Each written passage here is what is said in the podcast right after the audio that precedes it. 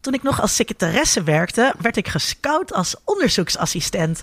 Ik mocht meewerken aan een onderzoeksproject naar het programmavoorschrift. Televisieprogramma's van de publieke omroep moeten namelijk, moeten of moesten, dat weet ik eigenlijk niet precies, maar die moeten voldoen aan bepaalde quota. Dus zoveel procent kunst, zoveel procent educatie. En een van mijn taken was alle programma's nalopen of de labels die die omroepen op hun programma's hadden geplakt, of die wel klopten kan je nou zeggen dat lingo educatie is? Nou, de conclusie van het onderzoek was dat er volop gesjoemeld werd.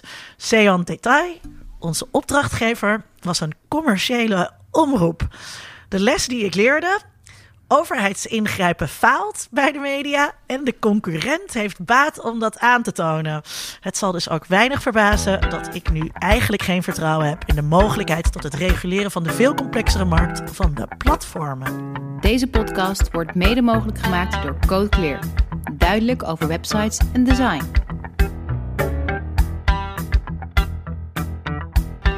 Vanuit Amsterdam is dit Onder Media Doctoren, de podcast waarin communicatiewetenschappers zich verwonderen over de media. We gaan het hebben over de relatie tussen de markt en de overheid. En dan met name over ingrijpen in de macht van platformen. En dat doen we met Matthijs Leendertse. Eindelijk een keer onze gast. Uh, docent bij de afdeling Media en Communicatie van de Erasmus Universiteit Rotterdam. Maar ook zelfstandig ondernemer met zijn bedrijf ILM Concepts. Matthijs, waarom mediabeleid? Waarom is dat interessant? Nou, wat je ziet bij beleid is dat het uh, altijd draait om het balanceren van heel veel verschillende belangen. Dus als je kijkt naar het mediabeleid, dan kan je eigenlijk zeggen: het mediabeleid bestaat niet. Het is een uh, complex geheel van beleidsinstrumenten vanuit hele verschillende invalshoeken. Sommige zijn extreem economisch, bijvoorbeeld denk aan, copyrightbescherming of uh, aan de banenmotor die bijvoorbeeld de start-up scene is. sommige gaan veel meer over cultuurbeleid, over het beschermen van de nationale identiteit of sociale cohesie, wat je ziet bij de publieke omroepen. En wat je ziet in de laatste 20, 30 jaar, ook een beetje een cliché, volgens mij begint elke paper van de student daarmee tegenwoordig, van door digitalisering is de wereld enorm veranderd. Het veranderde medialandschap. ja, precies. Dus ik denk dat iedereen die iets doet met communicatie en media, die zal het wel herkennen als ze studenten hebben. Uh, maar we zien dat de media niet alleen zijn veranderd, maar dat de hele samenleving aan het medialiseren is. Dus dat je ziet dat bijvoorbeeld de gezondheidszorg uh, steeds meer zelf content begint te produceren, dat daar media een belangrijke rol in speelt. En wat ik heel interessant vind, is hoe gaan overheden nou om met deze veranderende wereld? Want je ziet vaak dat ze achter de feiten aanlopen. En daarbinnen vind ik het dan ook interessant, dus wat is dan de interactie tussen overheid en bedrijfsleven?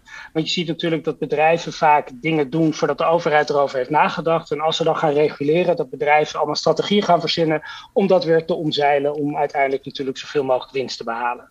Dus ik vind het heel interessant om dat spanningsveld uh, te bestuderen en met studenten ook te bespreken.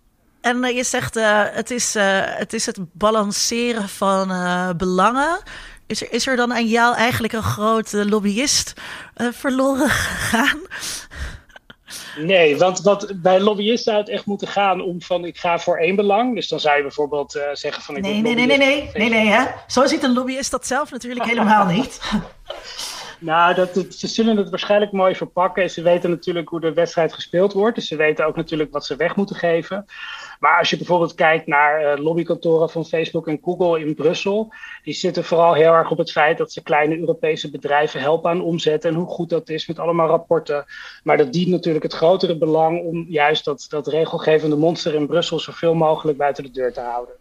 Ja, ja uh, uh, op zoek naar macht zijn ze natuurlijk. En Vincent, ik herinner me van de vele baantjes en bijklusdingen. Die, Uit de serie, ja. Die, die bijgehouden worden op jouw Wikipedia-pagina door uh, trouwe luisteraars. Dat wordt het niet, maar dat zou wel heel leuk zijn als, dat, als iemand dat project eens op zou nemen. En maar jij zat ooit in de programmaraad van, van de kabel A2000. Waarom komt het woord A2000 bij mij op? Uh, ooit was de kabel, maar dat weet Matthijs beter, maar dat was gewoon van de gemeente. En dat werd verkocht aan een, een commerciële partij. En dat werd toen A2000, wat later UPC werd en later weer ah, Ziggo werd. En de gedachte was toen, als we die kabel gaan verkopen, dan moeten wij als burgers natuurlijk nog wel invloed hebben over welke zenders er dan op de kabel komen voor televisie en voor de radio. Dat was ook belangrijk. En dus werd er een soort burgerraad in het leven geroepen. Van, met een vertegenwoordiging natuurlijk voor het Groot Amsterdam kijkpubliek. En ja, ik ben natuurlijk een enorme vertegenwoordiger van de Amsterdamse burgerij. En ik zat daar in de programmaraad, waarin wij mochten meebeslissen echt over welke zenders er op de kabel zouden komen. Nu waren er volgens wet en regelgeving zijn er een aantal dingen die verplicht moeten worden doorgegeven, zoals de, de, de Nederlandse publieke omroep. Uh, maar er zaten nog zeker wel een aantal plekken in waarin dan over wij als raad mochten beslissen. Dus dan zaten we in, nou, terugkijken, een bizarre situatie dat als er dan nieuwe zenders op de markt kwamen, dat er dan echt met zang en dans mensen een presentatie kwamen geven. Ik kan me nog herinneren over het gesprek wat ooit moest komen. En, de zender, uh, het gesprek? ja, dat daar een, een soort, soort lekencommissie zat waarin ik in zat, die daar dan een besluit over mocht nemen. En dat er ook enorme ruzies onderling uitbraken uh, tussen langs lijnen die wij nu ook wel erkennen dat er een Arabische muziekzender uh, waar iedereen heel erg voor was, behalve één van de leden daarvan die daar de islamisering tot in de Amsterdamse huiskamers door zag komen. En we in hele interessante discussies kregen over Arabische muziekzenders en islamisering en hoe dat vooral niet hetzelfde is. Dus dat was een ter, uh, nou ja, ter, ter, verdediging eigenlijk, moet je zeggen, of ter uh, bescherming, moet ik zeggen, van de, het grote kapitaal dat wij als burgers toch mede mochten beslissen welke zenders er kwamen. Maar Vincent, ik... als, je dit, als je het zit te vertellen, dan, uh, dan bloei je helemaal op. Je gezicht gaat, je gezicht gaat stralen. je zit niet meer in die raad. Heb je nog wel een beetje mediamacht? Ik heb, nou ja, kijk, ik heb als consument heb ik natuurlijk enige mediamacht. Nee, heb, nee, uh, niet als consument. Dat is, dat is uh, niks. Nee, ik heb buitengewoon weinig uh, meer mediamacht dan een gemiddelde andere burger. al doe ik mezelf misschien dan ook wel tekort als, als, als hetero cis-man van middelbare leeftijd die ook nog eens een keer wit is en best wel het netwerk kent. Dus en die met allerlei studenten, natuurlijk via studenten kan je ook allerlei macht Precies, maar mijn macht is zeer beperkt. Ja, we gaan het hebben over, uh, over, over mediabeleid, over mediamarkt, over uh, de macht van platformen. Lekker grote onderwerpen, dachten we. doen, we, ha, nou. doen, we doen we deze keer. Uh, om, te, om te beginnen, um, die mediamarkt, wat, wat, wat is dat, Matthijs? Hoe, hoe moet een luisteraar zich dat voorstellen? Nou, je hebt het eigenlijk over heel veel verschillende mediamarkten. Dus het is geen mediamarkt, maar markten. En wat je ziet is dat traditioneel is een marktdefinitie, dat, dat doet zeg maar de Europese Commissie, heeft een hele mooie definitie gegeven van hoe je naar een markt kijkt. En die zegt je moet naar twee dingen kijken. Je kijkt naar de productkant van de markt. En als je het dan hebt over media en communicatie, dan gaat het niet alleen om wat wij traditionele mediabedrijven noemen, die content produceren. Maar dan heb je het dus naast creatie ook over rollen als aggregatie en, distributie van informatie. Uh, dus bijvoorbeeld de platformen en communicatienetwerken vallen hier ook onder. Uh, en daarnaast heb je natuurlijk, als je kijkt naar de productkant, ook de advertentiemarkt, uh, die voor een groot deel uh, van de mediabedrijven de voornaamste bron van inkomsten is. Dus dat is ook iets wat, wat, wat heel veel mensen soms vergeten, maar dat is een hele belangrijke mediamarkt, waarbij je ook opeens hele andere verhoudingen krijgt en hoeveel aanbieders er zijn. En dan is ook dat onderscheid tussen uh, traditionele media en die nieuwe platformen niet, niet meer uh, zo interessant. Dan gaat het erom dat Facebook nu de reclameinkomsten krijgt van Playboy. Uh, en dan doet het er niet zoveel toe hoe, hoe, hoe Facebook dat voor elkaar heeft gekregen. Klopt. Je ziet eigenlijk dat heel veel van die contentpartijen een deel van hun geld kwijt zijn geraakt aan die nieuwe aggregatiepartijen, dus de Facebooks van deze wereld. En, als je, en dat is ook interessant als je kijkt naar dat soort gegevens, als jij moet gaan reguleren, dan kijk je natuurlijk ook hoe machtig is een partij. En als je zegt, ja, Facebook is een website, dan denk je, ja, er zijn miljarden websites, dus ja, hoe machtig is Facebook? Als je gaat zeggen, ja, Facebook en Google hebben in Nederland 70% van de digitale advertentiemarkt in handen, dan ga je best heel anders naar die partijen kijken. Ja. Dus dat is iets uh, wat, wat heel belangrijk is. En je ziet dat traditionele markten eigenlijk uh, bijna niet meer bestaan. Dus bijvoorbeeld de, de, de krantenmarkt of de krantenindustrie. Ja, dat is eigenlijk de nieuwsindustrie geworden. Want RTL maakt, schrijft ook stukjes en de Volkskrant maakt ook televisieprogramma's, zeg maar. In ja. traditionele zin. Dus die zijn ook heel erg gaan, gaan overlappen met elkaar. Ehm, maar naast de geografische dimensie, of naast de productdimensie, moet je ook kijken naar de geografische dimensie. Dus waar hebben we het over? En daar kan je altijd kijken van wat is een regio waar de marktcondities hetzelfde zijn. Dus waar gelden dezelfde regels en hetzelfde aantal spelers. Uh, en soms is dat heel nationaal, maar soms is dat met nieuws bijvoorbeeld ook regionaal. Uh, en soms is dat bijvoorbeeld Europees of globaal. En dat betekent dus ook dat je aan die geografische dimensie ook vaak kan afleiden wie gaat het beleid maken. Wie gaat dat, wie gaat dat reguleren? Ja, je, je hebt het over, uh, over het, onderscheid in traditionele media en nieuwe media die ook uh, curatie en distributie, of aggregatie zei je, uh, en distributie functies hebben. Vincent, ik moet meteen denken aan een van jouw eerdere baantjes. Veel baantjes gehad, Vincent. Ja, ik dat, is, dat, is, dat is de running gag van de podcast. Jij niet? Jij, jij moet niet meteen denken aan waar ik aan moet denken. Ik weet niet waar jij... Ik heb heel veel verschillende baantjes gehad. Nou, uh, in hoeverre dat die, dat die platformen dus nieuw zijn... of wat voor voorlopers er zijn. En dan kom je natuurlijk uit bij de Via Via. Oh, bedoel je dat? Ja. Ja, nee, ik, ik, ik werkte ooit uh, als student bij Via Via... waarin mensen dan advertenties konden plaatsen. En niemand begreep, al, niemand begreep waarom je gratis mocht adverteren. Dus je zag toen al de, die verwarring die ontstond... van er is een krant, kan je gratis adverteren... En hij is wel duur om te kopen. Want ik weet toen dat dat krantje uh, was twee keer zo duur als een zaterdag-editie van de Telegraaf bijvoorbeeld. De, de, ja, was echt iets van zes of zeven gulden.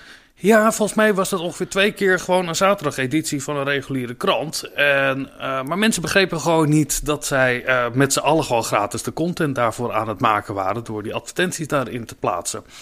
En uh, ja, daarin zag je wel hoe dat voor het eerst, nou waarschijnlijk niet voor het eerst, maar hoe die, dat niveau van aggregatie een belang is gaan, uh, gaan hebben daarin. Ja, ik vind dat altijd belangrijk dat je ook kijkt naar die, naar die voorlopers.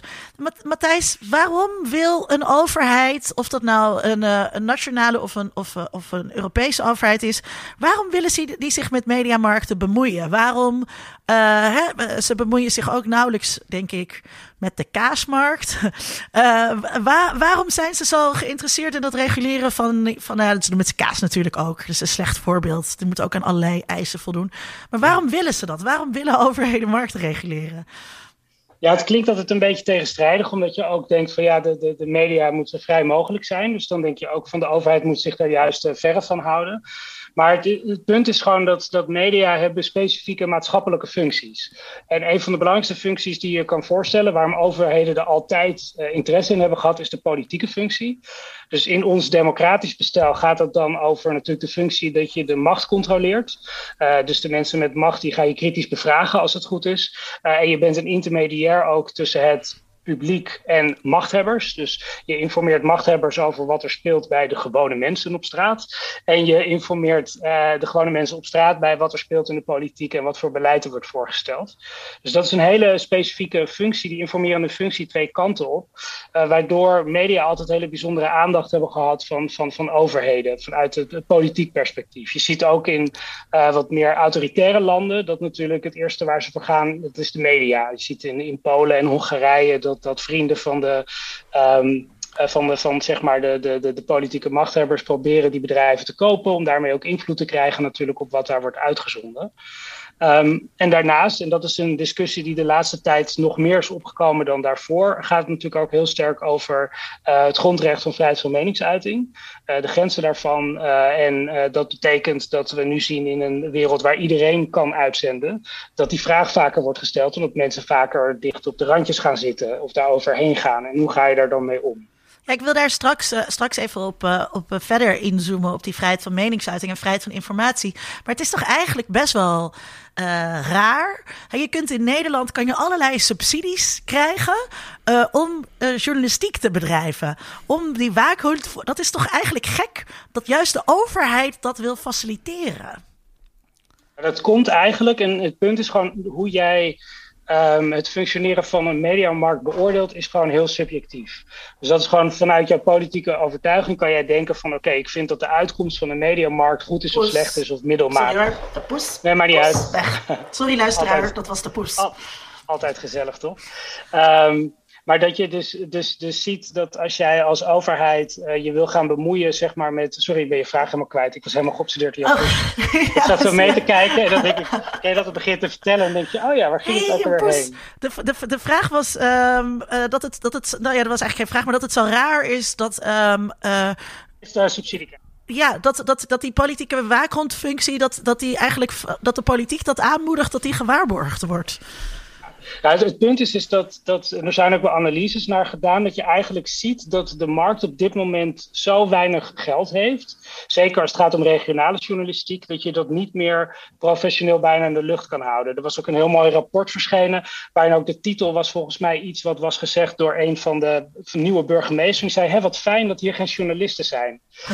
uh, dus dat, dat zegt al wat, weet je wel. Dus je kan zeggen, als de markt niet functioneert, als er een vorm van marktfalen is, of die perceptie is er, dat je dan kan zeggen, nou dan gaan we instrumenten inzetten om dat tegen te gaan. Maar dan gaan we dat niet direct beïnvloeden, maar dan gaan we daar bijvoorbeeld een fonds tussen zetten, die dan op objectieve criteria journalisten kan gaan ondersteunen in hun werk. Vincent? Want het is Nederland eigenlijk best wel raar verlopen. Hè? Als je kijkt naar uh, de start van de omroepen uh, als, als een van de eerste spelers van de mediamarkt. Even de kranten, die waren er daarvoor natuurlijk al dat er toen ook best wel ideeën waren om een nationale omroep op te richten. Uh, de AFRO heeft zich toch wel sterk gemaakt van laat ons de BBC zijn. En dan kunnen we al die, hè, die gekke partijtjes en, en, en tegenspraak uh, kunnen we weghouden, die verzuiling. En dat heeft tot ontzettend kort geleden, uh, ja, tot echt tot diep in de jaren negentig, was eigenlijk die markt natuurlijk ook heel erg gecontroleerd. En was het heel overzichtelijk. Het was ook letterlijk overzichtelijk in de zin dat je op de, zeker als je in Amsterdam woonde, kon je ongeveer 80% van de mediamakers kon je binnen een half uur op de fiets bereiken, aanbellen en zeggen ik ben het niet met je eens. Of je moest naar, helemaal naar Rotterdam, want vroeger uh, zat het NRC daar. Kortom, uh, die overzichtelijkheid, die zo enorme expansie die zich vanaf de jaren negentig heeft plaatsgevonden. Ja, daar, waar, daar is de regelgeving, dat is mijn vraag aan Matthijs. Die regelgeving was volgens mij daar totaal niet op voorbereid op wat, wat digitaal mogelijk werd. En dat er steeds weer gezocht werd naar manieren om het in het oude model te plaatsen van wat we hadden. Ik, ja, ik weet dat... Voordat je die vraag beantwoordt, Matthijs, misschien kan je, kan je iets vertellen over, over verschillende fases uh, in dat, uh, in dat uh, mediabeleid. Nou, dat zijn dan echt, dan heb je het over echt een hele grote stappen. Ik denk om, om, om misschien wel heel even context te geven. Mhm. Ik denk wat het, wat het verschil is geweest, waarom er rond omroep altijd heel specifiek beleid is geweest, wat veel sterker was dan bijvoorbeeld voor kranten, is dat omroepheden hebben heel lang in de tijd van, uh, in de situatie van schaarste gezeten. Je hebt maar zoveel frequenties, er kan maar zoveel worden uitgezonden, dus er moet iets worden geregeld. Dus dat is eigenlijk wat je, wat je hebt gezien. En als je kijkt grosso modo naar de grote fases, zeg maar, binnen, binnen het mediabeleid, dan heb je eigenlijk tot de Tweede Wereldoorlog heel ad hoc beleid gehad. Er werd niet echt over nagedacht. En er werd vooral heel erg gekeken naar distributiekanalen als omroep, maar ook telegraaf, telefoon en dat soort dingen. En het was eigenlijk een soort van beginnend industriële politiek. Dus echt te kijken van wij moeten als landen moeten we groot worden en we moeten meegaan in de vaart der volkeren. En daar hebben we dit allemaal voor nodig en dat gaan we doen nou ja, op een gegeven moment is natuurlijk eh, de Tweede Wereldoorlog uh, geweest en voorbij. En toen waren mensen natuurlijk ook heel erg gechoqueerd door alles wat er was gebeurd. Waarbij vooral ook in uh, West-Europa natuurlijk heel erg de, de noodzaak van. Uh, uh, van zeg maar de publieke taak van media uh, duidelijk is geworden. Dus bijvoorbeeld mhm. heel erg angst voor propaganda, waardoor is gekeken van we moeten iets meer kijken van hoe kunnen we nou zorgen dat die massamedia, zoals dat toen nog heel mooi heette, uh, dat ze niet te prooi vallen aan propaganda, maar ook niet aan controle door specifieke bedrijven. Dus wat je heel lang hebt gehad in de meeste landen is dat bijvoorbeeld televisiebedrijven en kranten niet mochten fuseren. Uh, maar het was wel altijd nog op het niveau van de nazistaat. En wat we hebben gezien in de jaren negentig is dat er dus opeens ontzettend veel mediakanalen bijkwamen. Schaarste bestaat niet meer. En toen is men heel erg gaan denken vanuit een soort van ja, uh, belangen en het balanceren van belangen. Waarbij we hebben het net alleen maar gehad over die politieke functie, maar ook de sociale functie en de economische functie van de media. Dat je daar dat je die moet gaan balanceren met elkaar. En men is ook meer Europees, omdat we natuurlijk op één markt zaten. En globaal, omdat al die grote mediabedrijven over de hele wereld zijn uh, uitgewaaierd. Is men op die manier gaan denken. En uh, Jij stelde vooraf, Linda, al een terechte vraag van het is een hele oude bron. Is dat niet een keer uh, geüpdate. Maar... uit, uit, uit, jouw, uh, uit jouw cursus. dus ja, ja, dat is een heel terecht punt. Uh, nou, het was meer ook van, uh, van uh, pas, pas op. ja. Maar ik zeg dat ook altijd tegen, tegen studenten, is dat die, die, die derde fase is in de jaren negentig begonnen. Die fases duren over het algemeen best wel lang. En het is eigenlijk nooit uitgekristalliseerd. En als ik zelf nu moet gaan kijken van, nou, waar staan we dan nu? Is dat je eigenlijk ziet dat, dat die fase van voor de Tweede Wereldoorlog, dat, vooral die geopolitieke dimensie, dat die weer heel erg op de agenda aan het komen is. Europa heeft het non-stop over digitale soevereiniteit voor Europa. We willen niet afhankelijk zijn van China en, en van Amerika. Nou, de Amerikanen en de Chinezen staan lijnrecht tegenover elkaar, dus die willen niet in elkaars netwerk zitten, elkaars diensten gebruiken. Uh, dus ik denk dat we weer in een soort van periode gaan komen dat, dat, dat mensen heel geopolitiek gaan kijken naar, naar media. Uh, ook omdat media natuurlijk, en ik gebruik media echt in de breedste zin van het woord, uh, zo belangrijk worden voor elke ja, ik, ik moet. Uh, ik, ik denk. we hebben pas geleden een aflevering gemaakt. Dat is aflevering 133. Over mediageschiedenis en de De Mol-dynastie. Over de familie De Mol. Uh, en um, ik denk dat het heel belangrijk dat mensen zich niet zo goed realiseren, inderdaad, dat die fase waar we nu in zitten, dat dat echt in de jaren negentig dat die is aangebroken toen met de internationale formathandel, uh, uh, met, met die fragmentatie van het mediaaanbod. Uh, dat het belangrijk is om te onthouden dat dat verder loopt dan alleen maar de opkomst van, van, van Facebook, als je daar naar kijkt. Vincent, hoe kijk jij aan tegen die verschillende beleidsfases die Matthijs Ja, ik, ik zit te denken dat, ik zou hem eigenlijk eind jaren tachtig moet je dat leggen. Hè? Het is ietsje eerder met de uitrol van kabel, waarin voor het eerst wij ook de DJ Cat Show opeens konden kijken. En Inspector Gadget. En, en, is dat? Ja, en, en nou, maar ook nou ja, de, de wereld bij je binnenkwam. En dat dat ook een andere wereld was. Dat was een exotische wereld die je opeens te zien kreeg. Die niet Nederlands was. En uh, ik had wel uh, mensen die aan de grensstreek woonden. Die dan Duitse televisie hadden. Uh, ineens, nou ja, ineens dat was eigenlijk een enorme culturele omslag is dat geweest. Wat het begin is geweest van waar we nu staan. Uh, en het is een hele logische ontwikkeling die daar ergens is begonnen. Ik wil maar ook dus, de, ook dus de onmogelijkheid om die boel te kunnen, te kunnen reguleren. En dus daarom begon ik weer met dat, met dat voorbeeld van, uh, van het onderzoek naar het programmavoorschrift. Uh, dat, dat is heel overzichtelijk. Het is, het is heel overzichtelijk om te bedenken: oké, okay, dit zijn alle programma's die de publieke omroep uitzendt. En die moeten aan bepaalde regels voldoen doen. Dat is nu helemaal niet meer. Dus als je gaat kijken naar wat voor, wat voor beleidsinstrumenten zijn er eigenlijk? Wat kan een ja, Nederlandse... Jouw vraag was over die fases. Want ik denk dat... De, oh, sorry. Ja. Uh, uh, Matthijs, die, ik uh, ga wat je ziet is dat er elke keer technologische innovatie is geweest... en dat dan de overheid dat naar zich toe trok. Uh, de radio is ook begonnen met amateurs die dingen gingen doen. En dat werd dan ondersteund vanuit de industrie, Philips en dergelijke. En voordat je het weet, zat de overheid mee aan tafel. Dan ging het over de industriële ontwikkelingen. Dat schaarste argument, wat Matthijs gebruikt, dat is heel erg waar natuurlijk. Maar dat werd ook wel in stand gehouden, dat schaarste argument. Want toen op een gegeven moment er radiopiraten kwamen en Veronica, wat dan ook bleek dat schaarste argument toch in ieder geval zou zijn dat er wel ergens een frequentie te vinden was waar je ook uh, uh, nog te horen was. Dus je ziet dat er. Je moet je voorstellen dat er Veronica er uh, ooit op het Binnenhof meer dan 100.000 mensen hebben gedemonstreerd. En bereid waren om geld te betalen.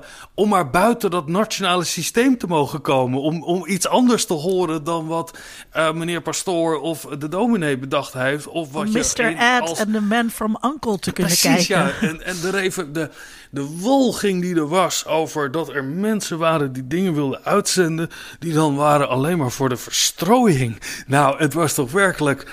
Ja, je kan nu met je camera naar Urk gaan en dan krijg je denk ik een beetje een beeld over hoe daar over dat soort verstrooiing werd nagedacht. Dus de, de keerpunten zitten zeker ook door de technologische innovatie, zou ik zeggen, Matthijs. Maar zeker ook uh, op een gegeven moment is die technologische innovatie niet meer te containen. En dan zie je dat de overheid altijd mee gaat bewegen. Op het moment dat uh, uh, de derde Nederlandse televisiezender kwam, was op het moment dat de vraag naar meer groter werd, juist naar buitenlandse zenders. Toen kwam Ilko Brinkman opeens Nederland 3 openend voor den jongeren in het land. Ik kan me dat nog herinneren. Ik kan me dat ook herinneren. zo zo oud. Hè? Maar nee, maar om na te gaan, dat was volgens mij 86, geloof ik, zeg ik even uit mijn hoofd. Dat is nog niet zo heel erg lang geleden natuurlijk. En dat we ook dat ligt eraan hoe oud je bent. Ja, oké. maar in, in, in, in, wij gaan nog eventjes mee. Maar hoe ons dat... Uh, dat we de zenders RTL nog elke ochtend begon met Hi Alai Koekelai. Het Limburgs, of het Limburgs moet je mij horen, het Luxemburgs nieuws. Omdat die nationale grenzen daar zo in speelden. Dus je ziet dat ergens, denk ik, die je vroeg over die fases. Die laatste fase is de fase geweest, wat mij betreft, waarin de, dat de overheden eigenlijk de slag verloren hebben. Ze hebben uh, de controle die ze altijd hebben gehad, hebben ze nu aan alle kanten kwijtgeraakt. En nu zie je de grote inhaalactie komen, die terecht is, denk ik ook. Ook vanuit hele activistische uh, uh, groepen. We hebben Marleen Stikker hier ook te gast gehad. Die Aflevering we moeten dat 125. repareren. We moeten gaan repareren dat wij weer daar zicht op krijgen. En dat er geen dingen gebeuren die uh, uh, zeer onwenselijk zijn. Zo, nou ja, en de voorbeelden zijn natuurlijk uh, met nou ja, wat, hoe dingen mis kunnen gaan. Hebben we al op heel veel plekken in de wereld gezien. en dan heb ik het nog niet alleen over Cambridge Analytica en andere manieren van beïnvloeding. En de ironie wil natuurlijk dat in de jaren 70, 80, 60, op die periode dachten we toch allemaal: wat een betuttelende overheid. Het is toch eigenlijk helemaal niet goed, uh, weet je wel. Laat mensen maar vrij gaan. Nou, hè, nu hebben we deze vrije platformen en wat krijgen we ervoor terug? Dit krijgen we ervoor terug. Dus misschien hadden al die mensen in de jaren 50 of Kals die in Die uh, dominee had 1951 zegt: laat het, laat het de macht in handen zijn van, de- van, van de goede luiden. Uh, uh, misschien hadden ze wel gelijk. En zien we nu eigenlijk de effecten daarvan. Nou, nou, nou, dat gaat wel, dat gaat wel heel snel. Ja, zien, we, zien, ja, we zien eigenlijk dat, dat het beleid wat er altijd is geweest rond printmedia, dat heeft het eigenlijk overgenomen. Waar er dus eigenlijk eh, praktisch eh, totale vrijheid was binnen de grenzen van de wet. Uh, maar de omroep heeft altijd specifieke regels gehad. Uh, en dat staat ook trouwens nog steeds, bijvoorbeeld uh, in, in het Europese Rechten van de Mens staat dat ook nog steeds, dat er speciale regels zijn omtrent omroep. Maar je ziet natuurlijk dat het helemaal gebypast is en dat die hele vrijheid van de printindustrie, dat dat, dat, dat eigenlijk de vrijheid is geworden van, van alles wat digitaal is. Daar, komen, daar, En, komen we eh, straks, daar komen we straks ja. nog. Kan je, kan je iets zeggen, Matthijs, wat voor instrumenten hebben beleidsmakers eigenlijk uh, om, om te reguleren? Ze hebben, er heel veel. Dus er zijn heel veel dingen die je kan doen. Dus je hebt, je hebt natuurlijk uh, wetgeving. Dus je kan gewoon echt zeggen: gij zult dit doen of gij zult dit niet doen.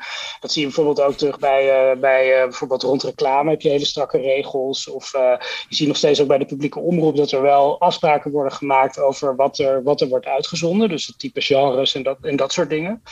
Maar je kan ook veel positiever te werk gaan. Dus je kan ook subsidies geven, bijvoorbeeld.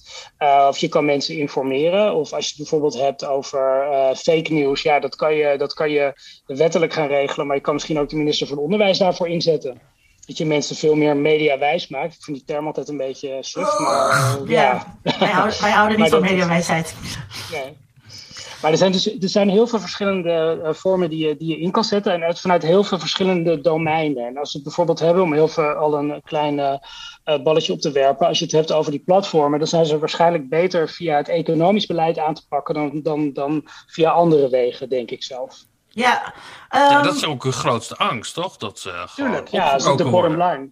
De Daarom- line is van het allerbelangrijkste, ja. daarom, uh, ik, ik ben daar nog steeds heel boos over. Heel mooi onderzoek gedaan door communicatiewetenschappers die uh, etnografisch onderzoek hebben gedaan bij Microsoft, Google, Facebook, uh, bij de Amerikaanse verkiezingen, hoe die grote techgiganten hun hulp aanbieden. Gratis. Hè? Uh, en natuurlijk helemaal niet in ruil voor dat jij ons straks niet gaat reguleren. Hoe ze dat zowel bij de Democraten als de Republikeinen deden. En ik schreef daar toen een, een blogpost over. En, die, en dat werd helemaal niet opgepikt uh, door Nederlandse journalisten. Terwijl ik dacht, ja, maar dit is, dit is een verhaal. Weet je, dit is heel degelijk onderzoek dat, die, dat, dat, dat laat zien hoe dit soort bedrijven ervoor zorgen. Om, te, om proberen te verzorgen dat, dat regulering voorkomen wordt. En dat verhaal laat je gewoon liggen. Maar schrijf vooral nog een stukje over hoe sexting gevaarlijk is of zo. Ehm, maar even. Ehm, ik heb drie Tot thema's. over deze voetnoot. Ja. Ja, ik heb drie thema's eh, eh, bedacht die we misschien een beetje kunnen, kunnen uitdiepen. En als eerste eh, zat ik eigenlijk op die content. Ehm, we hadden het net al even. Hè? Vincent zei al, in Nederland is er een soort doorgifteplicht eh, op de kabel. De NPO moet de Nederlandse cultuur eh, eh, promoten. Eh, ehm, Vincent heeft, heeft een dissertatie geschreven die onder andere gaat over het verheffingsideaal. Ehm, kan je zoiets eigenlijk ook opleggen aan Netflix? Kan dat, Matthijs? Nou, Netflix heeft al regels. 30% van de content op Netflix moet uit de EU komen. En dan zegt Netflix: oké, prima, want anders dan raken we onze, onze licentie kwijt. Grote bedrijven halen ongeveer volgens mij om, gemiddeld zo'n een derde van hun omzet uit Europa. Ja, als jij als Netflix zegt we gaan ons er niet aan houden, dan, dan houdt het op. En de grap Dan is kan dus dat... de EU kan zeggen: eh, dan verbieden wij Netflix in Europa. Op televisie bestaat het al heel lang. Hè? Dat is volgens mij uit mijn hoofd iets van 60% van de content moet Europees zijn.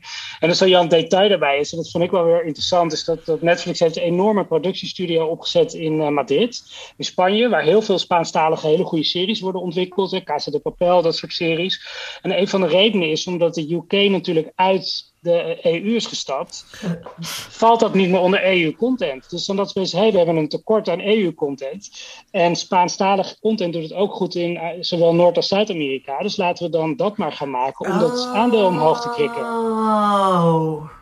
Maar dit soort beleid dat Aha. kennen we ook. Ik, ik weet dat in Frankrijk de bioscoopdoeken, de zalen, die moeten voor zoveel procent Franse producties laten zien. Nou ja, als je, eh, daarmee creëer je ook de vraag en daarmee creëer je ook de productie. En daarmee wordt die cirkel, eh, die economische cirkel, komt weer rond. Waardoor er nog altijd een, eh, een hele levendige Franse filmcultuur is. En eh, die. Voor muziek. Ze hebben ook op radio in Frankrijk eh, eh, zeg maar nog strengere normen dan Europa, waarbij dus ook Franstalige muziek centraler staat. En het punt is ook, je kan economisch ook het argument heel goed maken. Want wat je ziet is dat Amerika heeft zulke schaalvoordelen omdat die markt zo groot is, dat zij daarna eigenlijk alles wat ze dumpen op de Europese markt, alles is voor hun pure winst. Want ze hebben enorme productiebudgetten die ze al terugverdienen in Amerika. Dus als jij een relatief klein land bent, dan valt Frankrijk nog mee. Maar een relatief klein taalgebied als het Nederlands of het Deens of het Zweeds, ja, daar kan je nooit van winnen. Dus dan moet je kijken, als je dat belangrijk vindt, dat er nog steeds drama en documentaires en dat soort dingen worden gemaakt in een nationale taal, wat vooral ook gaat over een bepaalde culturele blik dan zou je daar beleid voor moeten maken. En dat kan je gewoon maken. Maar ik denk bij die hele grote partijen, ja, als jij een klein, uh, een heel klein of relatief klein land bent, dan wordt het moeilijker. Wat we pas zagen met Australië en uh, Facebook en Google, dat verhaal. Ik weet niet of je, of je dat hebt meegekregen. Vertel.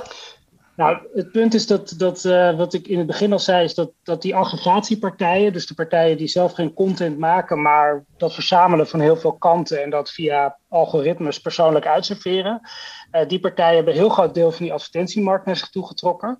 En heel veel van het geld is weggegaan bij traditionele contentpartijen. En dat, dat is, vooral in het nieuws zie je dat heel sterk. En de Australische uh, overheid heeft gezegd, we gaan een nieuwe wet introduceren waarbij wij die partijen verplichten om uh, een deel van hun winst te delen met nieuwspartijen. Dus ook als zij linken naar artikelen van, van nieuwsbedrijven, moeten ze daarvoor betalen. Nou, toen heeft Google gezegd, dan zijn wij misschien gedwongen om onze search engine plat te leggen in Australië. Facebook heeft uh, toen, uh, toen het was aangenomen meteen allemaal nieuwsartikelen verwijderd, inclusief COVID-informatiepagina's van de Australische overheid. Allemaal om die macht te laten zien die ze hebben. En het punt is, is dat uh, tegen de EU zouden ze dat niet zo snel durven. Tegen een klein land durven ze dat wel. Australië heeft de rug recht gehouden. Uh, ik denk ook omdat andere landen heel erg gingen meekijken van... hé, hey, hoe doet Australië dat eigenlijk? Kunnen wij dat ook niet doen? Uh, want in Frankrijk bestaat er al lang een, echt een enorm fonds voor Franse journalistiek... wat door Google wordt gefund. precies om dit soort wetgeving tegen te gaan. dus het is allemaal te doen. Maar je moet, je moet zeg maar net zo groot zijn als die spelers. Ja, wat een, wat, uh, ik ben uh, toevallig um, Borgen aan het kijken voor mijn andere podcast. En uh, dit is echt een soort politiek bluffspel gewoon ook. Van, wat, je, wat je heel duidelijk wat je daar, daarin terugziet. Um, wat, maar wat ook nog eens een keertje dat je denkt, oh, er zitten ook echt geen grenzen aan hoe evil Google is. Dat ze dan ook gewoon zeggen, ja, dan, dan mogen, jullie onze, mogen jullie onze zoekmachine niet meer gebruiken. Ja, ja maar het, is ook, het, het is ook ons onze eigen schuld natuurlijk dat wij ontzettend naïef Google in alle haarvaten van ons bestaan hebben laten komen.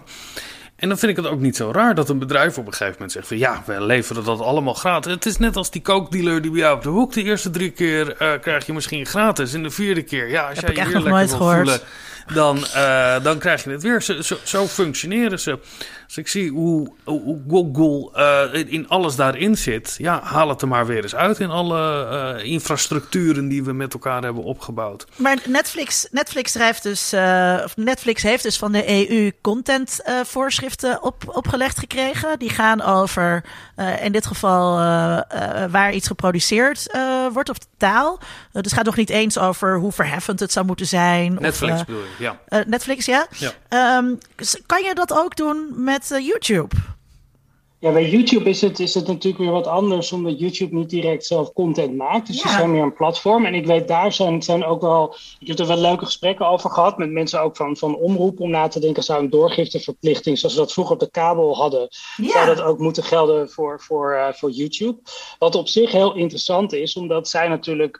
Kijk, Google gaat steeds meer richting die digitale assistent. Die Google Assistant gaat straks bij wijze van spreken alles voor je zoeken. Dat is een beetje hun beeld. Dus ik wil, uh, ik wil wat zien, ik wil wat uh, opzoeken op internet, ik wil uh, mijn koffiezetapparaat bedienen. Dat gaat allemaal via die Google Assistant. Nou, je zou dus best kunnen zeggen, als die heel dominant wordt in het zoeken van de juiste informatie voor jou, dat, dan kan je zeggen, nou, dan moet je voor, voorkeur, voorrang geven aan bepaalde partijen, waar je bijvoorbeeld je algoritme niet zomaar op los mag laten. En dat kan een publieke omroep zijn. En daar zou je een soort van doorgifteplicht voor kunnen doen, maar daar moet je wel echt heel goed over nadenken. Omdat hoe dat dan gaat werken met algoritmes, dat is echt een, een, een, een hele grote vraag. Dat, is, dat vind ik wel echt, uh, echt lastig. Maar je kan bijvoorbeeld wel zeggen, ja, alle content van de NPO mag op YouTube, moet op YouTube, misschien zelfs zonder reclame, zonder algoritmes en zonder het opslaan van gebruikersdata, zodat je er geen geld mee kan verdienen. En, en dat is en... dat economische, ja. En het komt altijd als eerste in de zoekresultaten dat je dat als eis stelt. Dat is best wel, dat vind ik echt wel heel erg uh, ver gaan. Ik denk ook niet dat het gaat gebeuren hoor. Ja. Dat, het zou, ik bedoel, technisch gezien kan het. maar ik, ik denk ook dat dat, dat dat niet snel zal gebeuren. Ja, maar vind toch je, vind je dat wenselijk? Ik, nou, Ja.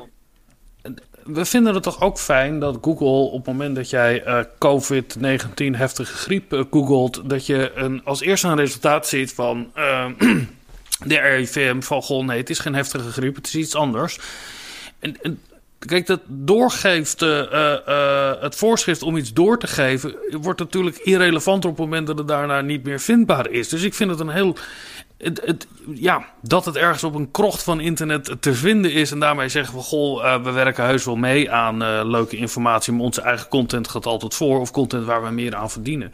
Dus ik vind het eigenlijk een hele goede maatregel. Dat je ook zeker met soort Google Assistance-achtige dingen. Dat je daarop moet kunnen vertrouwen. Ik heb hier uh, zelf zo'n ding staan. Als ik zeg: Ik wil graag een veganistische pizza ergens hebben. Wil ik wel zeker weten dat ik de beste krijg. Maar, en niet wat... waar zij gesponsord door zijn. We komen dan toch wel. Ja. We komen toch wel dan bij het, bij het tweede thema dat ik wilde uitdiepen. Dus het is die vrijheid van informatie en, die, en, en, de, en de vrijheid van meningsuiting. Want het is toch best wel. Uh, kijk, uh, wij vinden het dan dat onze, dat we onze publieke omroep hele goede programma's maakt. Of dat, dat het RIVM heel objectieve, duidelijke kennis doorgeeft. Um, maar je hebt natuurlijk ook. Dit kan ook een niet zo leuk land zijn die deze eisen stelt. Dat hun propaganda bovenaan moet verschijnen. Uh, is, het niet, is het niet juist? dat goed? al, hè?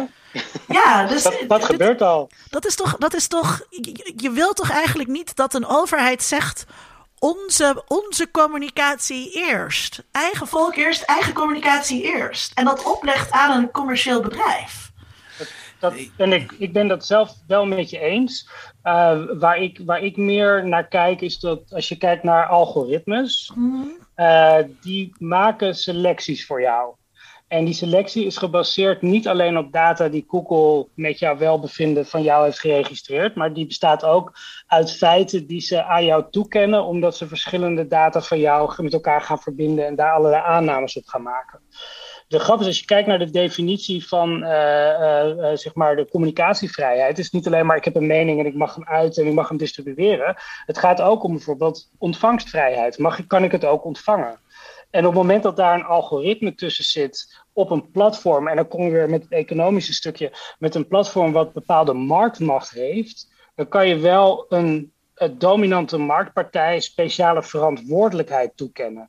En ik zou er veel meer voor zijn, bijvoorbeeld dat je veel transparanter bent over hoe die algoritmes werken, op basis waarvan keuzes worden gemaakt, dat je ook onafhankelijke wetenschappers daarnaar laat kijken.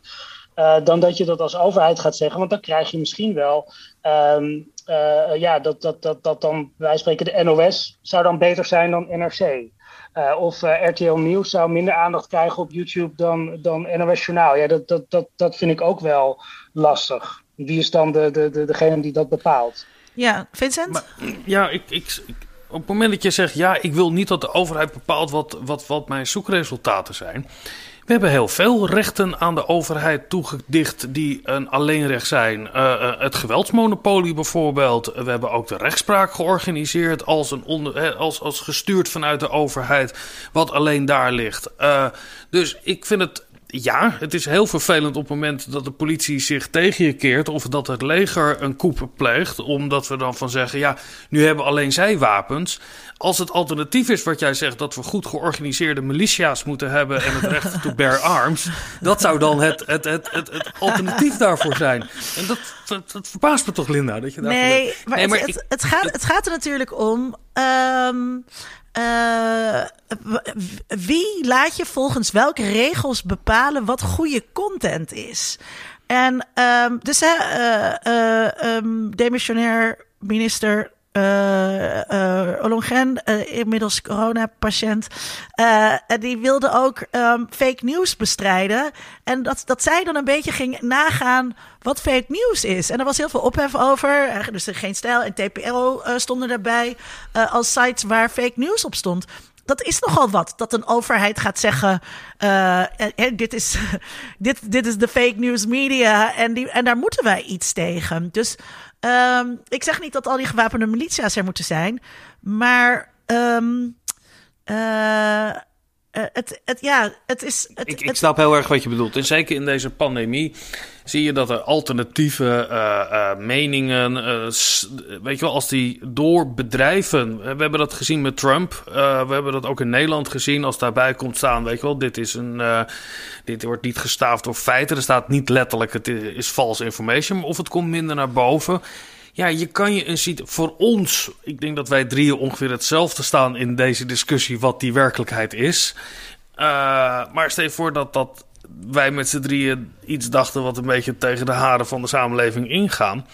Ja, dan heb je een hele zware tijd. Dan zijn de instrumenten die diametraal anders zijn dan dat we twintig jaar geleden dachten hoe het internet zou gaan werken. Dat het juist iets was waar je je plek kon vinden en waar je gezien en gevonden kon worden. Nou, maar ik vind het heel dus, zorgelijk is dat. maar het, het dus alternatief is. Nee, maar ik vind het daadwerkelijk goed dat die, dat die wappies een YouTube-kanaal kunnen hebben ja, met, hun, ja. met hun wappie-onzin.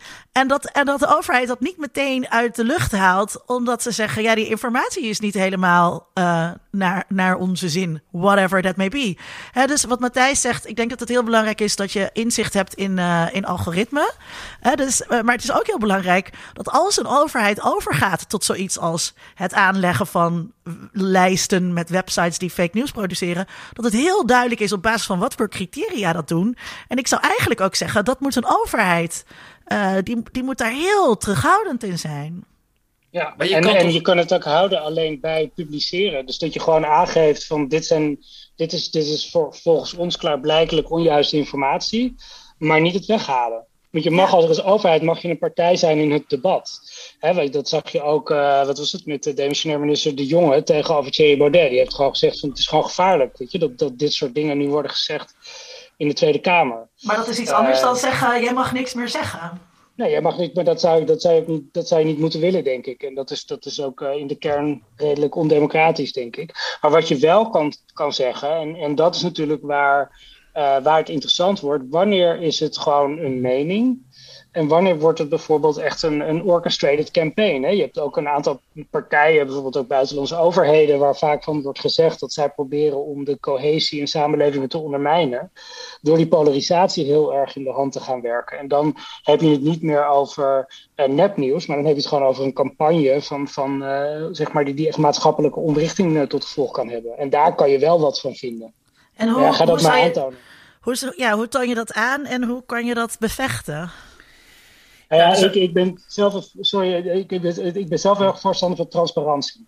Dus als je het gewoon aangeeft in het publieke debat en, en neem een shame, dan ben je er eigenlijk al. Want ik geloof toch dat dat uiteindelijk, wat Klees de Vrezen, hoogleraar politieke communicatie, als ik het goed heb uit de, op de UvA, die zegt ook altijd van verkiezingen win je in het midden. En volgens mij zitten de meeste mensen ook veel genuanceerder in de wedstrijd dan, dan dat je zou denken als je een gemiddelde Twitter-feed voorbij ziet komen. Dus laat dat debat maar plaatsvinden. En de meeste mensen denken er volgens mij gewoon uh, redelijk gematigd over. Sorry um, Vincent, maar ik onderbrak je. Ja, ja nee, ik, ik zat te denken of er niet... Wat mij opvalt is dat uh, er, de, de overheid keert zich tegen een hele specifieke groep in het debat, bijvoorbeeld over corona. En daarvan wordt gezegd: dit is fake news. Op het moment dat iemand schrijft uit een bepaald segment van de Nederlandse samenleving: ik leg mijn handen in, in Gods, uh, het is in Gods wil. Uh, uh, zal mijn ziekteverloop verlopen, zal er niet iemand vanuit de overheid die zeggen: uh, zo werkt het niet. het gaat erom hoeveel antilichamen je opbouwt om uiteindelijk te bepalen of je zal genezen van COVID. Want dan zeggen we ja. Nee, dat is ook een soort, dat is ook een grondrecht, hè? Je, je vrijheid van geloof en dat ook te kunnen uiten daarvan. Dus daar blijven we van weg. Dus het, zijn, het is een hele specifieke groep volgens mij ook een bepaalde sociale klasse die je daarin uh, ziet, waar makkelijk van wordt gezegd. Nou ja, dat, dat zijn dan de wappies en de gekkies. En die, dat, zijn, dit is een seculiere groep. Dus die kunnen we aanpakken. Maar al die anderen die in die wazige uh, uh, hoeken zitten om te zeggen van goh, homeopathische middelen wat je goed kan doen. Of nou, we kunnen allemaal iets verzinnen daarin. En dit gaat dan heel specifiek over COVID. Maar dat zien we natuurlijk ook bij heel veel andere dingen. Waarin er toch bepaalde groepen zijn die hard worden tegengesproken, maar andere groepen die zich op andere gronden richten, religieuze gronden of misschien uh, uh, spirituele gronden, waarvan wordt gezegd: ja, daar gaan we niet mee in discussie. Dat is een vrijheid. Ik vind dat heel problematisch. Ik vind het niet problematisch, mag ik niet zeggen van Linda. Ik vind dat stom. Nou, dat ben ik wel met je eens trouwens. Dus ik vind, ik vind dat je dat daar echt gelijke monniken, gelijke kampen. En dat je dan ook gewoon moet zeggen van als er informatie is die feitelijk onjuist is, dat moet je ook als overheid uh, kunnen tegenleggen. Dat betekent niet dat je de andere mond moet snoeren, maar gewoon heel duidelijk zeggen: dit is hoe het zit volgens ons. Ja, maar dan ben ik benieuwd als zo'n Longren uh, uh, een, een, onderdeel voor fake news, of de EU wilde ook zoiets. Gaan we dan bij alle religieuze uitingen zeggen van er is op dit moment geen enkele reden om aan te nemen dat er een God bestaat. Er is geen, geen, er is weinig, er is geen evidentie voor deze bewering dat je uh, salvation zal krijgen uh, na dit leven. Dus ja, dat, dat, dat zijn we selectief in. Um, op dit moment, er wordt veel gediscussieerd over die platformen en de vrijheid van meningsuiting. Uh, Trumps account is natuurlijk geblokkeerd op, uh, op Twitter. Um, iets eerder uh, ging het bijvoorbeeld over Facebook. Die had besloten geen foto's van Zwarte Piet meer toe te staan. Um, ik, uh, ik ben daar zelf, uh, zat ik, zat ik, werd ik meteen lekker die discussie ingezogen. Omdat ik zei, dit is niet een goed idee Waarna vervolgens uh, bepaalde mensen ter je moet gewoon zeiden, je mond houden. zeiden dat ik toch een, dat ik in een, in een, die dachten dat ik in één keer in een voorstander van Zwarte Piet was uh, veranderd. Um, het, is, het is een hele heikele, heikele kwestie op het moment dat je het overlaat aan een bedrijf als Facebook om te bedenken wat mag wel en wat mag niet. Uh, daar heb ik hen toen ook op gewezen. Deze keer is het Zwarte Piet, maar al veel langer mogen tepels niet en mogen ook educatieve plaatjes van, van seks en seksualiteit zijn verboden. Dit is niet, um, hoe zeg je dit? Dit is niet de roerganger. Facebook is niet de roerganger die we daar willen volgen. Hoe, hoe kijk jij daar tegenaan, Matthijs? Ja, dit is een hele belangrijke discussie, want het gaat er eigenlijk om van, wie gaat over het moreel kompas van een, van een land of van een samenleving. Uh, ik, ik, we hebben gezien bijvoorbeeld dat uh, bij Jeroen Bos, is het Jeroen Bosjaar, en dan was dat uh, schilderij, volgens mij was het de tuin van Goed en Kwaad of de Tuin der Lust of zo. Een hele bekende schilderij, waar ik ben dat heel slechte namen. Um, daar was volgens mij een interactive gemaakt door de NTR. En die was ook gemaakt voor Facebook. En dan kan je helemaal inzoomen, want die hebben al die kleine figuurtjes erop.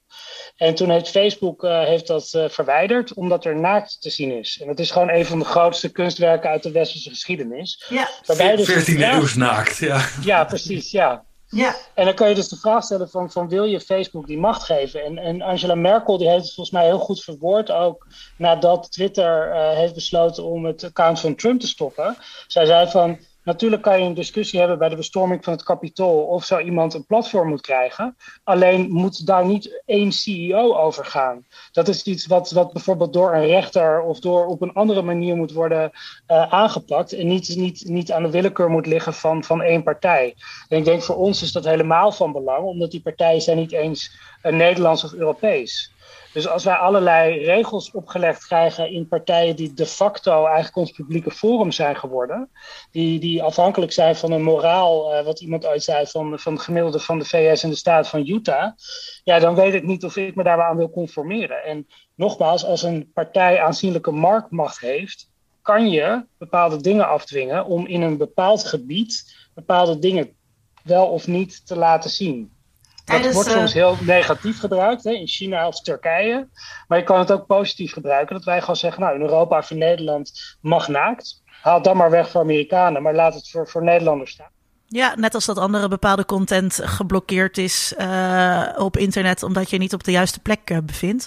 Um, op Twitter was uh, tijdens de afgelopen verkiezingen het account van Matthijs Pontier van de Piratenpartij, de lijsttrekker van de Piratenpartij, geblokkeerd ook. Of suspended.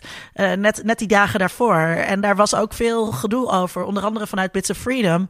Ja, dat kan je dus niet maken. Je kunt niet als uh, bedrijf eenzijdig een content moderator ergens, niet eens de CEO waarschijnlijk, maar gewoon ergens een content moderator die net wat klachten had gekregen over zo'n account, uh, zeggen nou deze gooien we eraf uh, deze week. Dat, dat, um, dat, dat zou je dus, daar zou eigenlijk de overheid in moeten ingrijpen. En je zou moeten kunnen zeggen, nee, dit is een lijsttrekker van een politieke partij. Dit moet weer aan.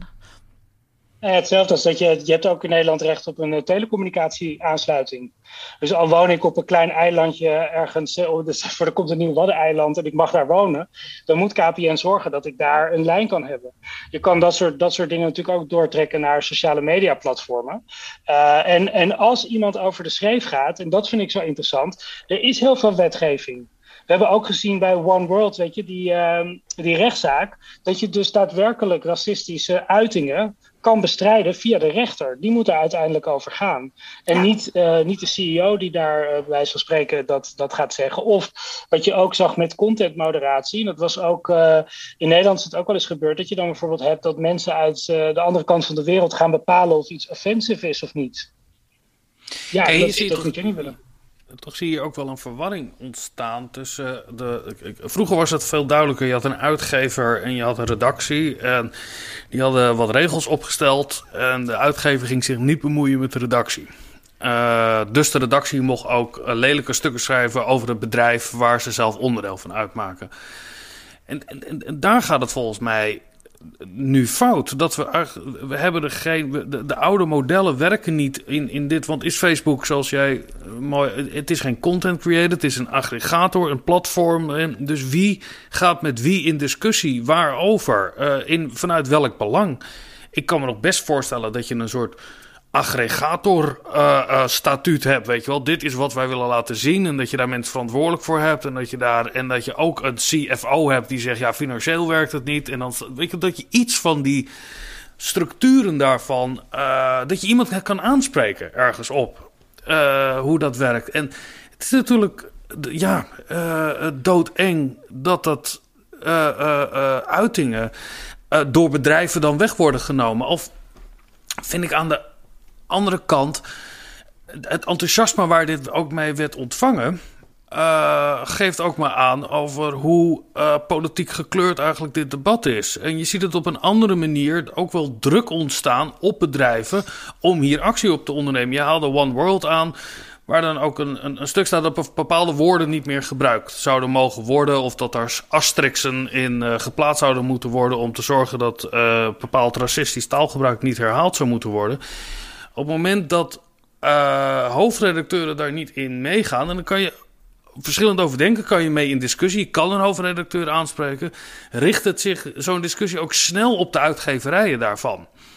Dus je ziet in de kritieken dat het zich ook, en dat zie je bij Facebook, tracht het weer te voorkomen door bijvoorbeeld afbeeldingen van Zwarte Piet niet te plaatsen. En dat is dan in een, op een micro-niveau uh, uh, natuurlijk voor Facebook. Maar daar zit ook wel iets, iets, iets, daar wringt wel iets. Dat op het moment dat uh, groepen in de samenleving zich hard keren naar uitgeverijen. Dat moet je weghalen. Of naar geen stijl zeggen. Uh, de adverteerder zegt je mag niet gaan adverteren bij geen stijl. Of wat dan ook. Dat je juist de uitgeverij aanpakt en niet de redacteuren. Dan gaat het ook aan de andere kant fout. Ja, ja, en, en als je dus wetgeving hierop gaat maken, dat, dat kan dus ook heel gevaarlijk worden. Want zeg bijvoorbeeld in, in Duitsland hebben ze wel uh, strengere wetten ingevoerd tegen hate speech, uh, zeg maar, op, uh, op sociale media of online in, in algemene zin. En toen zijn ze afgekomen dat dus de Facebooks van deze wereld te voorzichtig gingen worden. En dat je dan, als je bij spreken een klein beetje kritiek uit, dat het al bijna te gevaarlijk werd. Ja. ja. dat moet je ook niet willen. Dus dat is een beetje een doos van Pandora die je dan, die je dan opentrekt. Um, dus ja, het is gewoon een, een enorm lastig debat eigenlijk. Maar ik denk ja, maar wel dat, dat we te weinig kijken naar onze huidige ethische kaders die al in de wet vastliggen. Ja, ik denk ook dat het, dat het, uh, het lijkt ook een beetje een soort handhavingsprobleem. Uh, ik denk dat je, uh, dat, dat racisme bijvoorbeeld, dat moet je gewoon bestrijden via de rechter. Dat kan ook. Dat hebben we gezien bij Sylvana Simons en bij Clar Clarice Gargard. je kan die mensen aanklagen. Dat heeft ook, denk ik, wel echt een afschrikwekkende werking. dat mensen, die horen iemand anders zeggen. Ik wist, niet, ik wist niet dat dat niet mocht. Ik wist niet dat iemand het las. Ik wist niet dat. Nou ja, dat gebeurt dus allemaal wel. En je kunt niet alle, alle online haat aanpakken. Um, maar ja, je kunt ook niet iedereen uh, die, door, die, die, me zonder, die zonder lichtfiets beboeten. Uh, maar we hebben die wetten wel. Je kunt daar een boete voor krijgen. En die worden ook uitgedeeld. Hè. Je weet dat die, realiteit er, dat die realiteit er is. Dus ik denk dat we, dat we. En je moet dat handhaven, moet je niet overlaten aan de fietslichtproducenten. uh, maar, aan, maar aan de politie. En dat is denk ik hierbij ook. We moeten dus samen op democratische wijze formuleren wat, wat wij, als het over content gaat, hè, wat, voor, wat, voor, wat voor grenzen we vinden dat er zit aan bepaalde content. Uh, en vervolgens moet, moet de rechtsstaat uh, uh, daarop handhaven. En niet. En niet en kan niet Facebook op eigen houtje dit allemaal gaan invullen en, en, en ook die beslissingen gaan nemen. Dus, dus jij zegt dat, een, ja. Dus, dus, Facebook mag al die hate speech maar gewoon de wereld insturen en hij heeft zelf geen verantwoordelijkheid. Want dat is het tegenargument natuurlijk dan. Nee, kijk, het is, het is natuurlijk zo heel lang zo geweest dat ze, dat ze uh, geen verantwoordelijkheid nemen. En wat ik als, als persoon die vaak slachtoffer is van, uh, van dit soort campagnes, ik wil veel meer tools hebben om die maloten uit mijn leven te houden. Hè, dus uh, die mute-knop, die had er veel eerder moeten komen. Ik wil veel meer gelegenheid hebben om. Um, uh, om die mensen te weren. Maar ook, uh, wat ik ook zou willen, is dat als ik naar de politie ga, omdat iemand mij bedreigd heeft en uh, zegt ik weet waar je werk ja. is en al die dingen wat mij overkomen is, dat als ik daarmee naar de politie ga, dat de politie dan zegt: Oké, want dan bellen we even met Twitter en dan krijgen we die informatie. En nu zegt de politie gewoon: Anoniem account. Sorry, mevrouwtje, gaat u maar weer naar huis. Dus, dus die verantwoordelijkheid nemen zit ook in de samenwerken, bijvoorbeeld met de politie op dit soort dingen. In plaats van, en nu zegt Twitter gewoon: Sorry hoor, hoofdkantoor in Amerika, bye. Maar we zouden eigenlijk een, een debat moeten hebben over van wat willen we nou van die platformen die de facto onze publieke ruimte zijn geworden. Precies, wat zijn zeg maar ja. de, ethische, de ethische kaders waarbinnen wij als samenleving willen opereren. En ik vind wat, wat heel interessante parallel daaraan is, is dat de, de EU is nu best wel aan het vooroplopen met regelgeving rondom artificiële intelligentie. Wat ze ook hebben gedaan met privacy. En ze hebben dus gezegd, we willen dan een human-centric uh, model, echt, uh, waarbij we dus zeggen mens eerst zeg maar. Dat, dat dat het belangrijkste wordt. En die zijn een soort van ethisch raamwerk aan het bouwen. Van oké, wat, wat willen wij nou? uh, van, van, van AI. En wat vinden wij daar ook uh, acceptabel niet acceptabel in? En ik denk rond dit soort platformen zou je dat debat moeten hebben. Want wat volgens mij voor de positie van die platformen in het debat heel sterk is, is dat we het altijd hebben over één dingetje. We hebben het altijd over haat uh, op, op internet. Of we hebben het over, er wordt een account wordt gewist, dus vrijheid van meningsuiting. Of we hebben het over de reclamemarkt. Maar je moet ze in hun totaliteit bekijken. Het zijn gewoon tech-ecosystemen geworden, die zo, nou ja, wat jij net al zei, Vincent, die zo alles hebben overgenomen.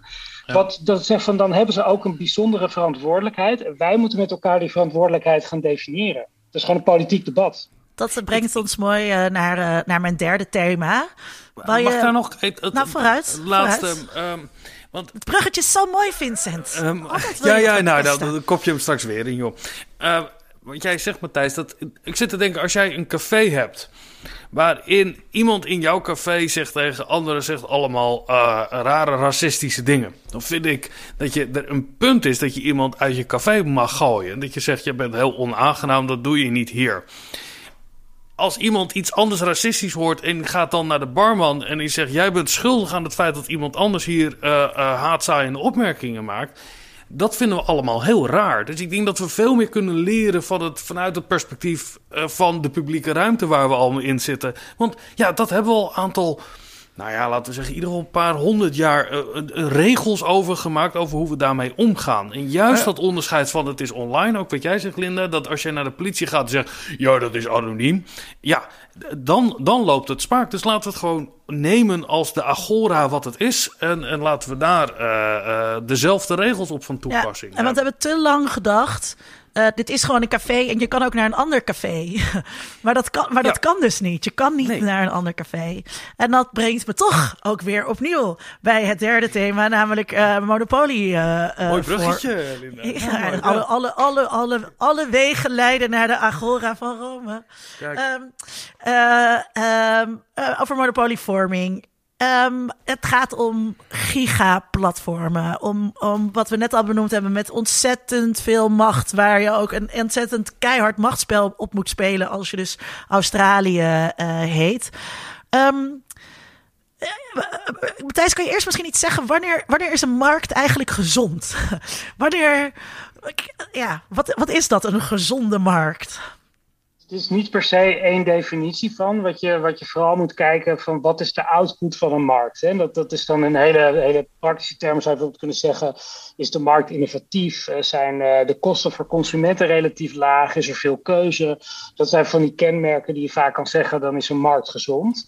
Maar we weten bijvoorbeeld ook in, in uh, mediamarkten, zeker wat kleinere markten, dat als je bijvoorbeeld te veel contentpartijen hebt, dan zie je dat, dat bijna niemand meer geld genoeg heeft om te investeren in kwaliteitscontent bijvoorbeeld.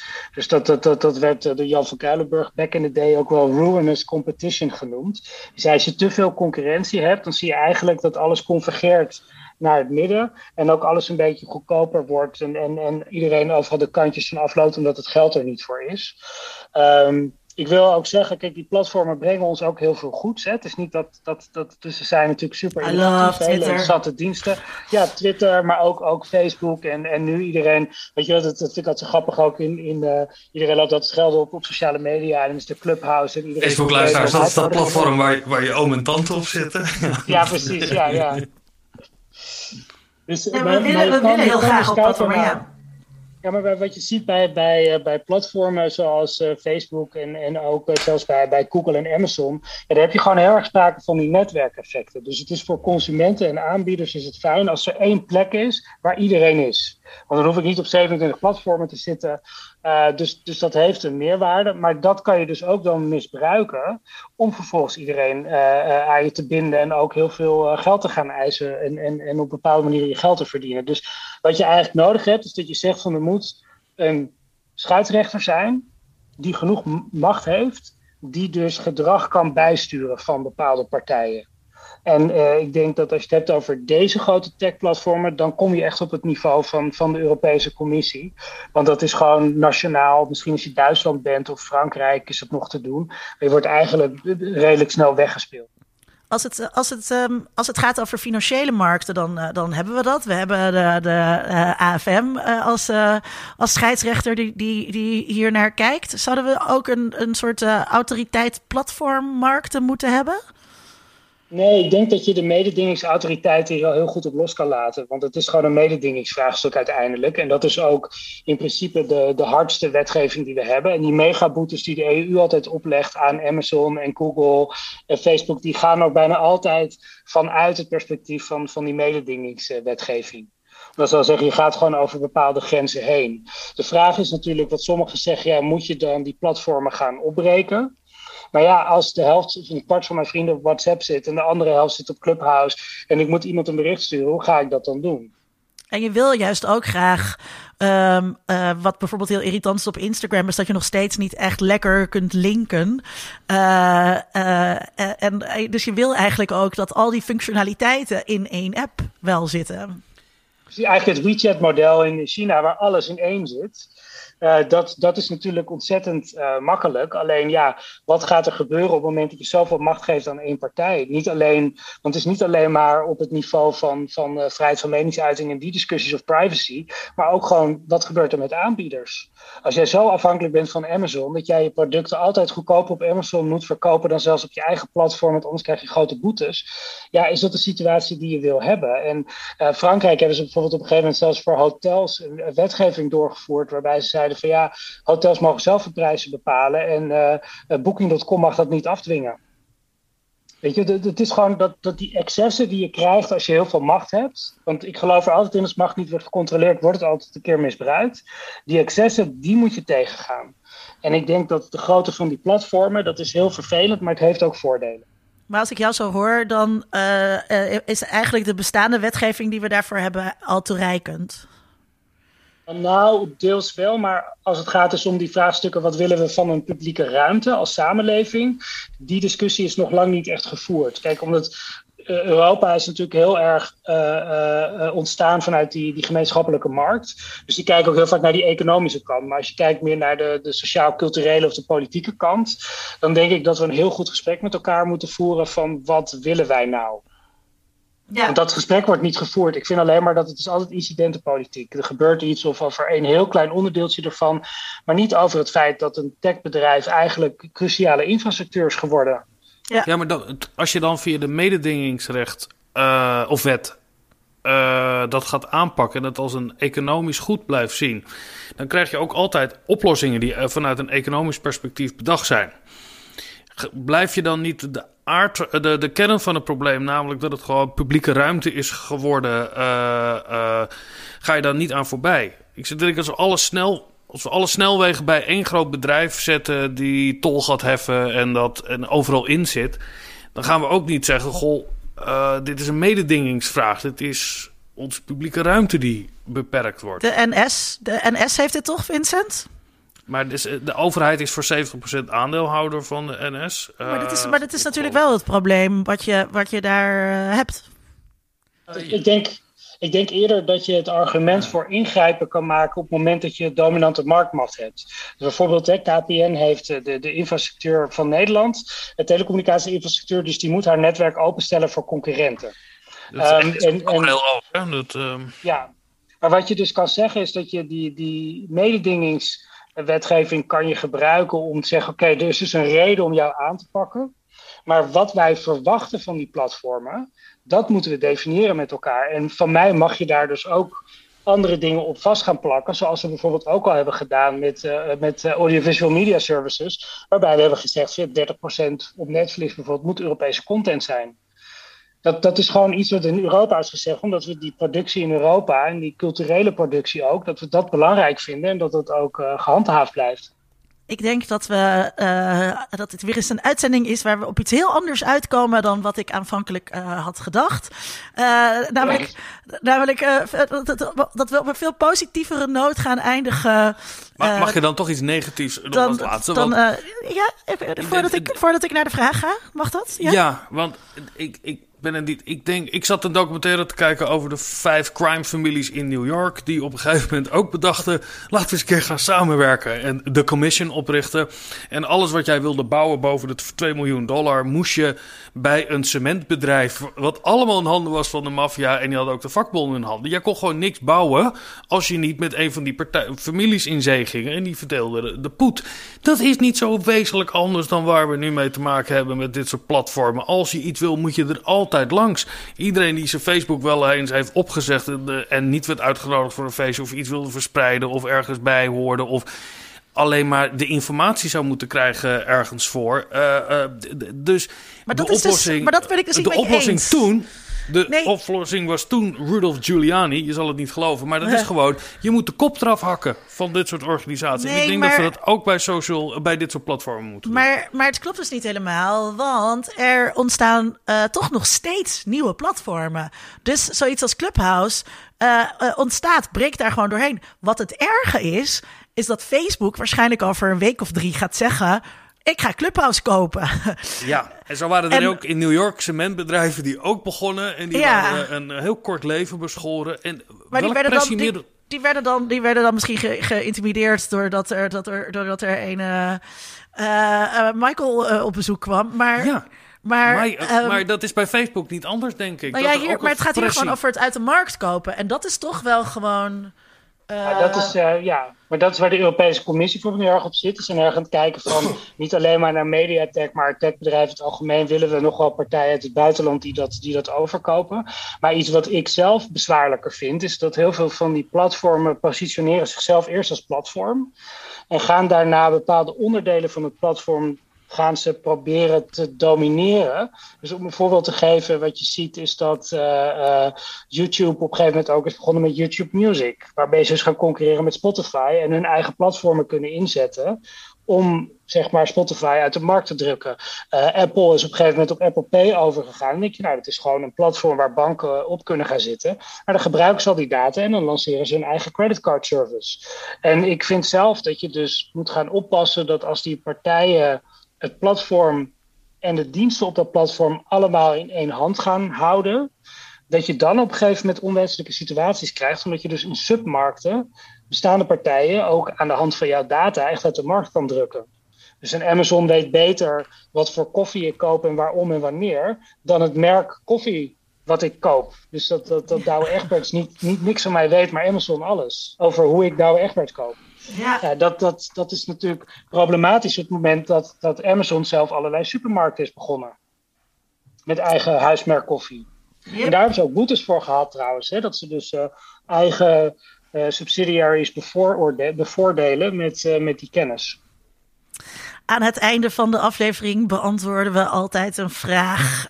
de vraag is denk ik uh, hoe, kunnen we, hoe kunnen we die macht van platformen aan banden leggen uh, met, met beleid? Hebben we daar, schiet het beleid tekort?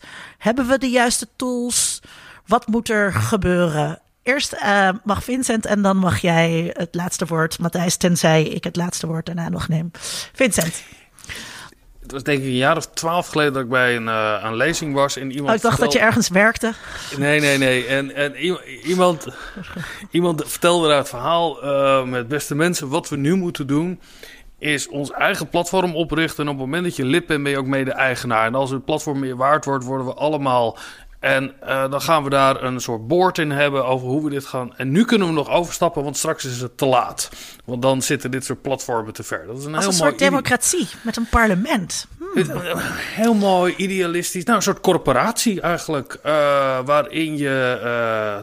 Dus het idee dat op het moment dat je lid was geworden van Facebook ook mede-eigenaar was geworden. En dat daar bepaalde uh, fracties zouden kunnen ontstaan die mee zouden stemmen. Dat kunnen we technisch gezien heel goed. Je kan je daar een soort utopisch beeld bij verzinnen. Zeg maar juist heel dystopisch omdat dat een hebben. Mooi. Nee, maar omdat je dan, dan krijg je de, dan krijg je. En democratie is namelijk niet alleen maar de, de wil van de meerderheid, maar ook de bescherming van de minderheid die uh, in jouw corporatie-idee helemaal niet. Je hebt het toch wel eens bij een VVE-vergadering geweest?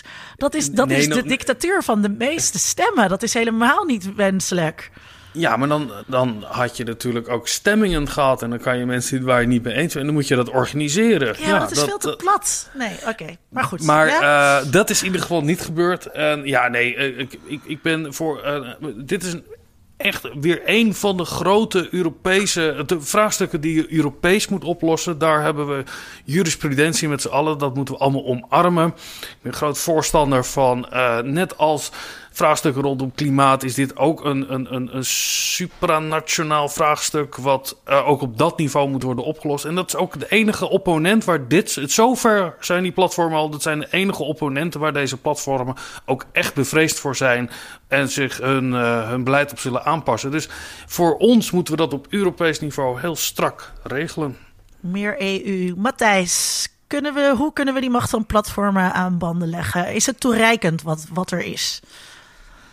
Ik, ik sluit me heel erg aan bij wat Vincent zei over zeg maar, het niveau. Dus ik geloof ook erg op EU-niveau. En wat je ook ziet is dat, dat zowel in Washington als in Brussel eigenlijk de neuzen allemaal dezelfde kant op staan. Wat redelijk uniek is, omdat hiervoor uh, werden Amerikaanse techbedrijven heel erg beschermd door de Amerikaanse overheid. Maar daar zien ze dezelfde problemen opdoemen.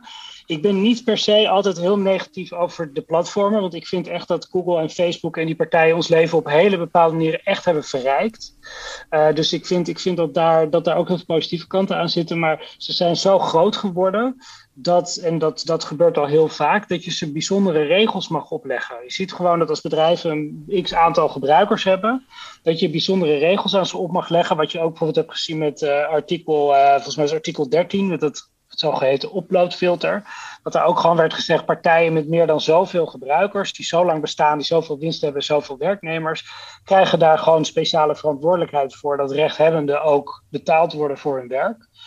Um, maar ik denk wat eraan vooraf moet gaan, is niet uh, zozeer zeggen van kunnen we ze op een of, of, op een andere manier uh, dwingen om iets te gaan doen. Ik denk dat de discussie die we eerst moeten hebben, wat willen we nou van die publieke ruimte in het digitale domein? Dat moet volgens mij het grote debat zijn. En ik heb onwijs veel vertrouwen. Ik, heb, ik ben niet altijd heel positief over Europese politici, maar in dit geval zit Thierry Breton en uh, Margaretha Vestager, die zitten op dit domein. En die zijn echt twee superheroes. En als je ook, ik zou ja, iedereen willen op, oproepen, ga eens kijken op hun, op hun pages en op hun, op hun Twitter-feeds. Want die, die komen echt met hele interessante beleidsvoorstellen, ook op, op dit soort domeinen.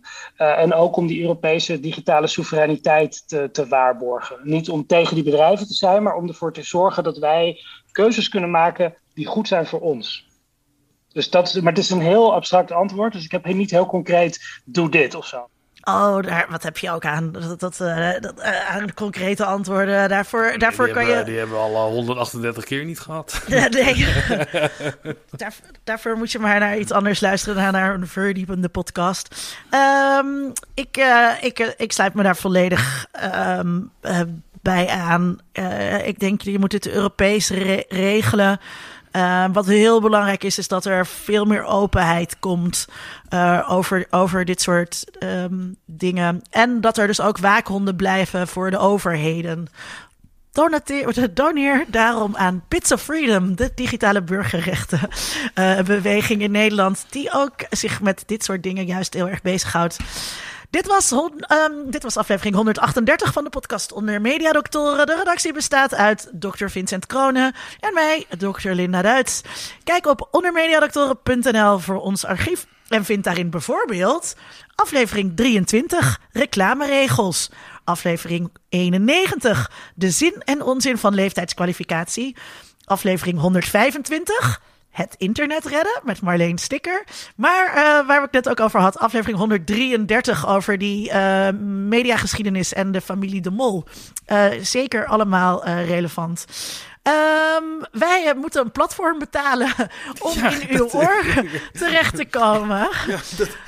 Ja, uh, dat, uh, uh, als je denkt, nou, daar wil ik, daar wil ik deze mensen graag bij helpen, dan kan je ons steunen, bijvoorbeeld via Patreon. Patreon.com slash ondermediadoktoren of vriendvandeshow.nl slash ondermediadoktoren. Bijvoorbeeld Matthijs van Lisdonk doet dat trouw. We danken je zoals altijd. Uh, Matthijs, Matthijs, je kunt ons ook steunen door iemand die graag podcast luistert over ons te vertellen. Dat waarderen wij zeer. Matthijs Leendertse, super bedankt dat je onze gast was. Uh, uh, kom, kom nog een keertje. over We iets zijn nog anders. niet uitgesproken. Nee. We zijn nog niet Leuk. We zijn, nog niet, eh, we zijn ook nog niet, eh, zeker nog niet uitgesproken. Dank ook aan mijn vaste mede-mediadokter, Dr. Vincent Kronen. Ja, dankjewel Linda. Eh, de volgende keer, eh, dan gaan we het hebben over Oost-West denken. Nou, zin in. Tot dan! Onder Mediadoktoren is een podcast van Vincent Kronen en Linda Duits. Meer informatie vindt u op ondermediadoktoren.nl.